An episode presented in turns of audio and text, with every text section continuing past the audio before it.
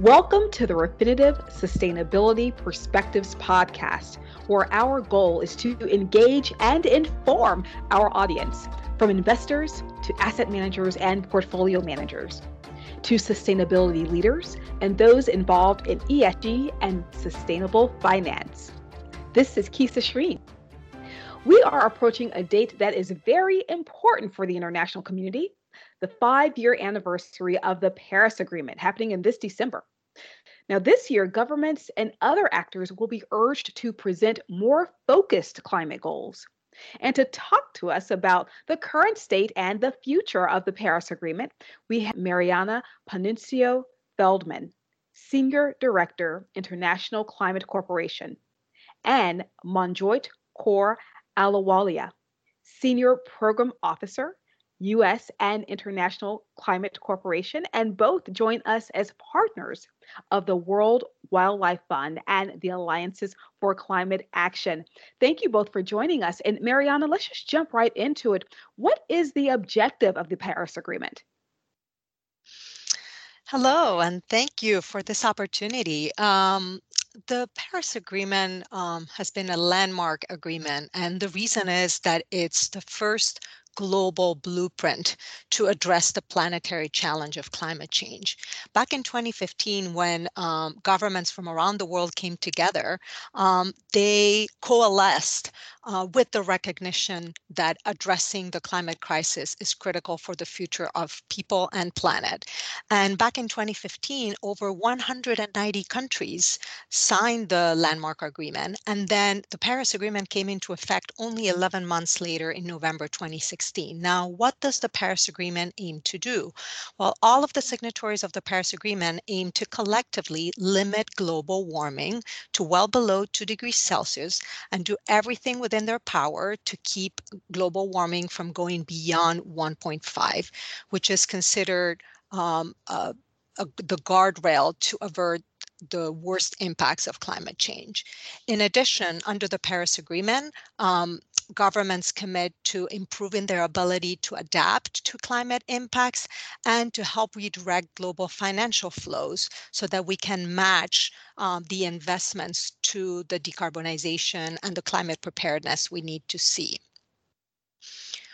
part of what makes the Paris Agreement unique, um, even in international governance, is that it is combining an unprecedented hybrid approach. And what do I mean by that? Because it blends, what it does is that it blends a bottom up delivery mechanism where basically every country that is party to the Paris Agreement uh, commits to contribute um, their best effort towards reducing um, uh, greenhouse gas emissions and prepare for the impacts of climate change through what are called nationally determined. This improves that everybody contributes but recognizes differences in national circumstances. This gets combined with a top-down approach or a top-down framework where we have shared goals, we have rules to ensure mutual accountability, and we have a ratchet mechanism so that over time together we do more. The other thing that makes the Paris Agreement unique is that while national governments are the parties to the Paris Agreement, the Paris Agreement recognizes that national governments alone won't deliver on the goals that I've just laid out. It basically recognizes that every actor in society, the institutions that shape social and economic activity, like the private sector, investors, local governments, universities, civil society, they all have a part in this and it recognizes their role as, a, as being critical players that need to work with national governments so that we reach our common and much needed destination. Mm-hmm. So great. We have that context of the history, the importance, because all of these nations, governments are really coming together to make these commitments. Could you let us know why in 2021 the Paris Agreement holds such importance as we head into 2021 and beyond? What is the importance of it right now today?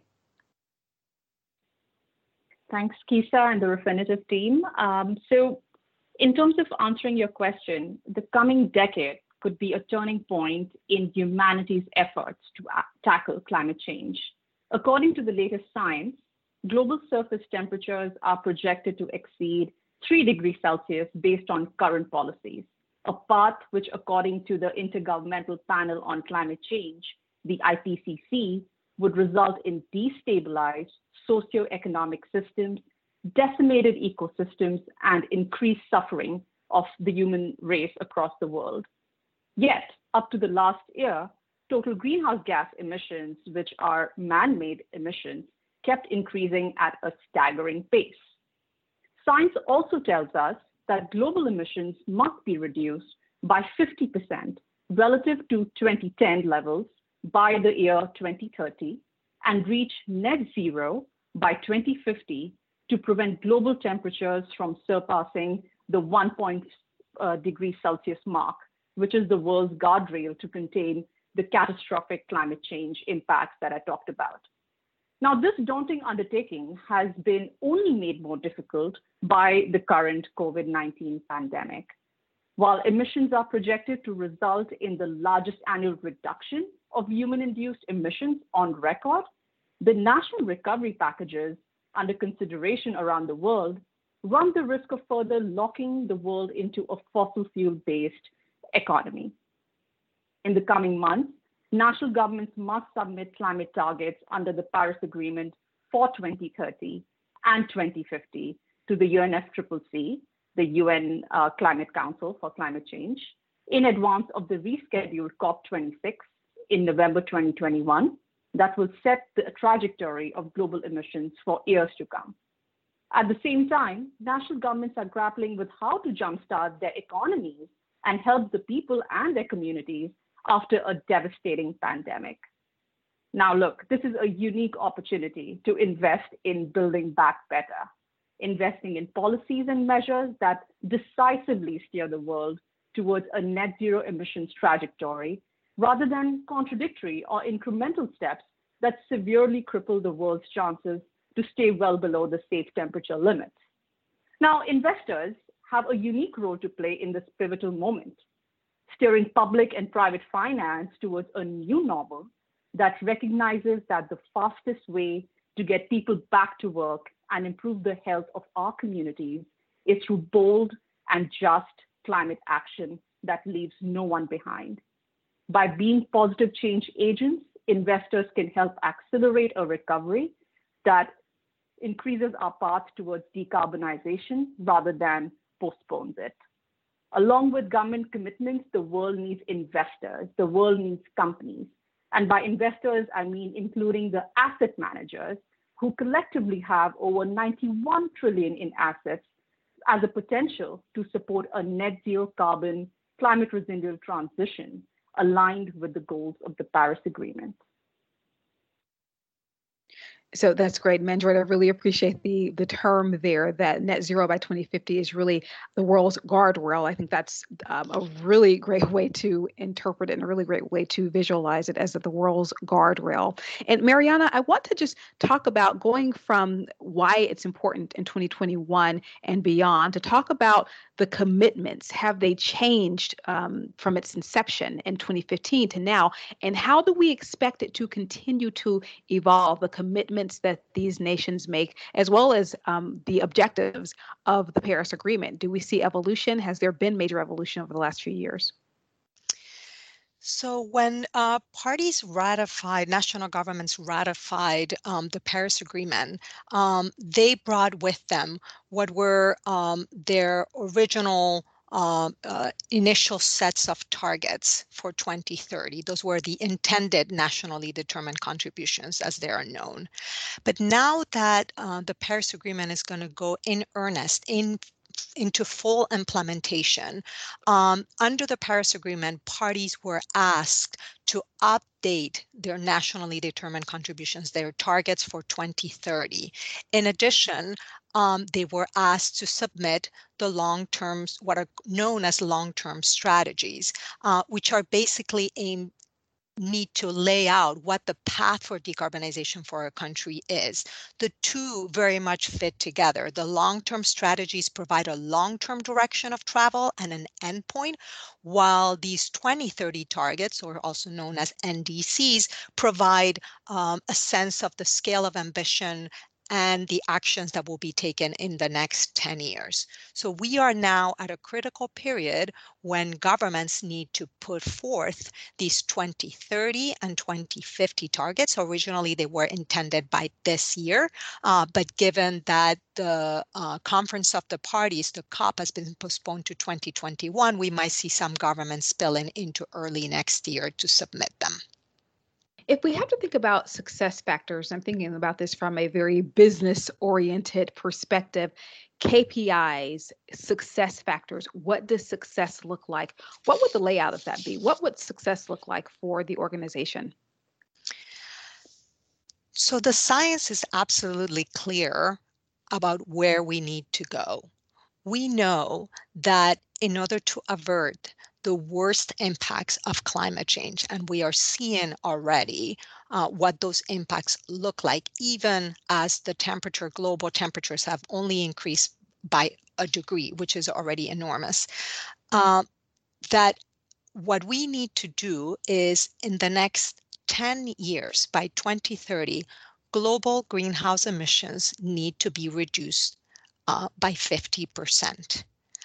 And then we need to keep reducing them so that by 2050, we reach climate neutrality uh, and we reach particularly net zero carbon emissions by 2050. So we are at a critical time for humankind when we actually need to use our best technologies, our best know-how and political will and investment to align with this trajectory. The targets that we need to see on the table need to set that clear align with science and direction of travel.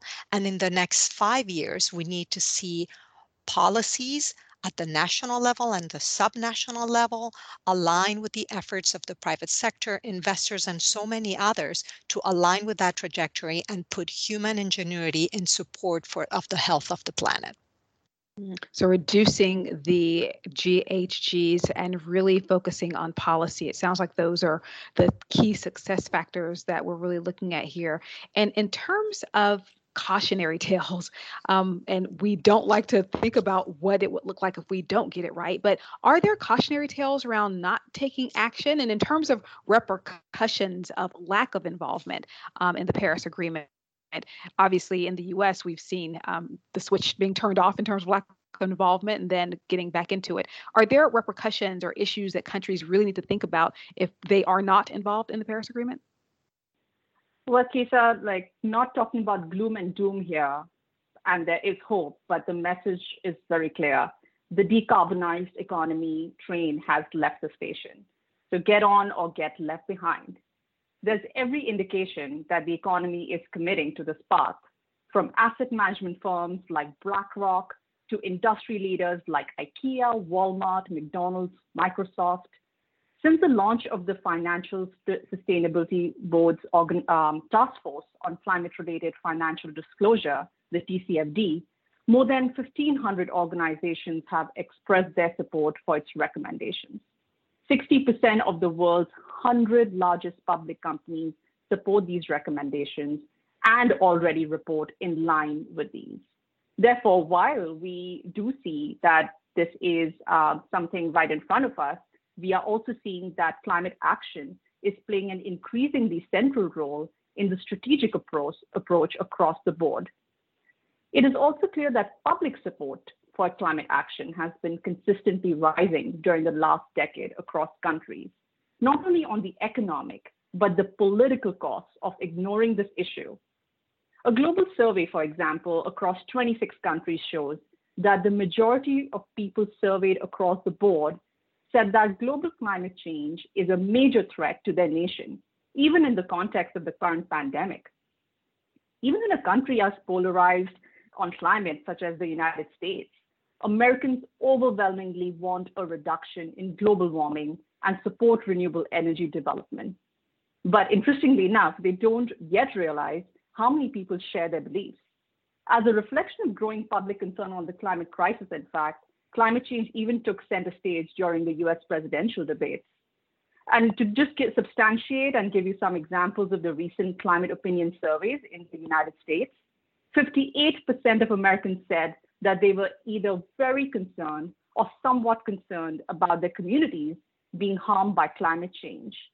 About 7 in 10 also favor full decarbonization of the economy, eliminating fossil fuel emissions from heavy emitting sectors such as transportation, electricity, buildings, industry, the agricultural sectors by 2050. Look, with this kind of support, there is real hope for a significantly bolder approach for climate action here moving forward. So while I'll say there is a cautionary tale to be told, this can end in a happy ending if we all get on the decarbonization train. So we talked this great information around consumers and how the interest in climate change has really evolved and increased. And we've seen that even through political discourse. So, going from consumers and customers to businesses and investors, how can a business and investors, how can they engage in the Paris Agreement objectives?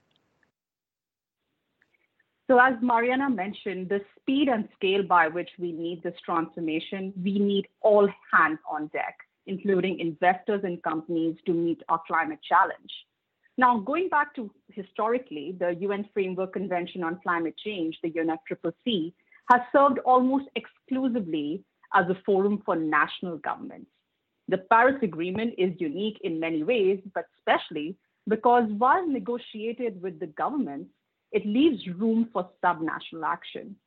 In fact, at COP21, the Conference of Parties in Paris, where this agreement was agreed upon, it had the strongest showing of force of company CEOs, investors, governors, mayors, civil society organizations, no longer on the sidelines of negotiations.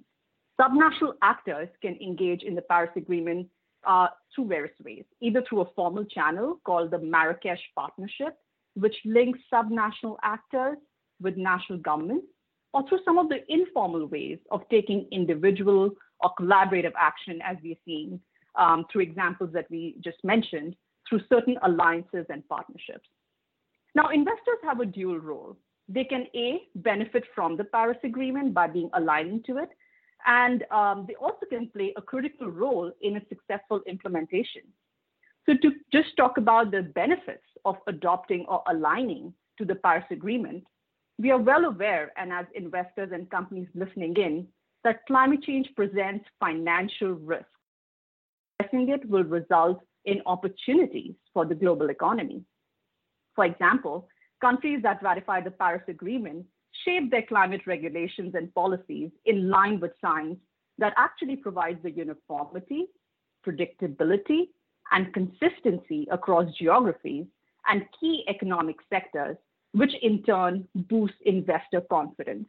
It also expands the landscape of clean investments in an investor's portfolio, ensuring a greater return of interest compared to the uncertainty and threat of assets from investments in fossil fuel heavy projects. Just as a quick example, by investing in renewable energy, investors will benefit from a future carbon pricing regulation, which no longer is the few is say 10 years from now, it's coming very soon, which will make their clean investments more profitable over investments in a carbon intensive sector. And then in terms of how investors can help implement the Paris Agreement, well, they can do so by A, uh, managing their risks. So as a shareholder investor, um, or so as a shareholder or as an investor, sorry, require climate risk and opportunities disclosure so you can be empowered to do three things. One, more transparently and effectively evaluate climate risk to that company in which you're investing, its suppliers and competitors. B, make an informed decision as to where you will allocate your capital. And C, evaluate risks and exposures over the short, medium, and long term. And then there's this ambition loop. When you make investments in a clean energy economy, it drives companies to take bolder climate action and provides confidence to national governments to strengthen their climate and energy policies, triggering a positive ambition loop.